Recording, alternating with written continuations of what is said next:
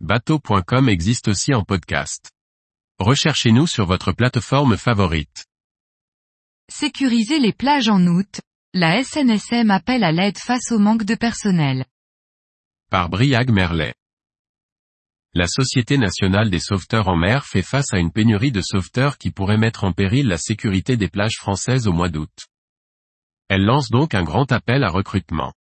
Depuis le début de la saison estivale 2023, les stations de surveillance des plages françaises peinent à se remplir.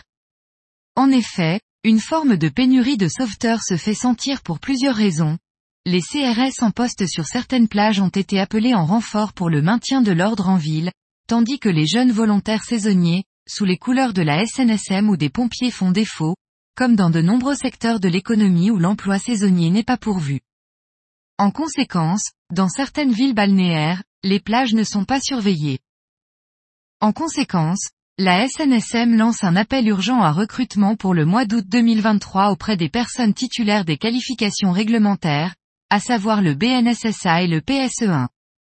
Exceptionnellement, ils pourront rejoindre le dispositif de manière accélérée, alors que la formation habituelle dure un an avant d'être sauveteur SNSM sur les plages. Les diplômes complémentaires, à savoir le PSE2, le permis côtier, le CRR et le SSA littoral mention plage seront réalisés en 2024. Les sauveteurs saisonniers sont salariés des communes où ils opèrent. De plus, les personnes recrutées en août 2023 bénéficieront d'un logement gratuit sur place durant leur engagement. La campagne de recrutement anticipe également l'année 2024, qui s'annonce également délicate sur les plages.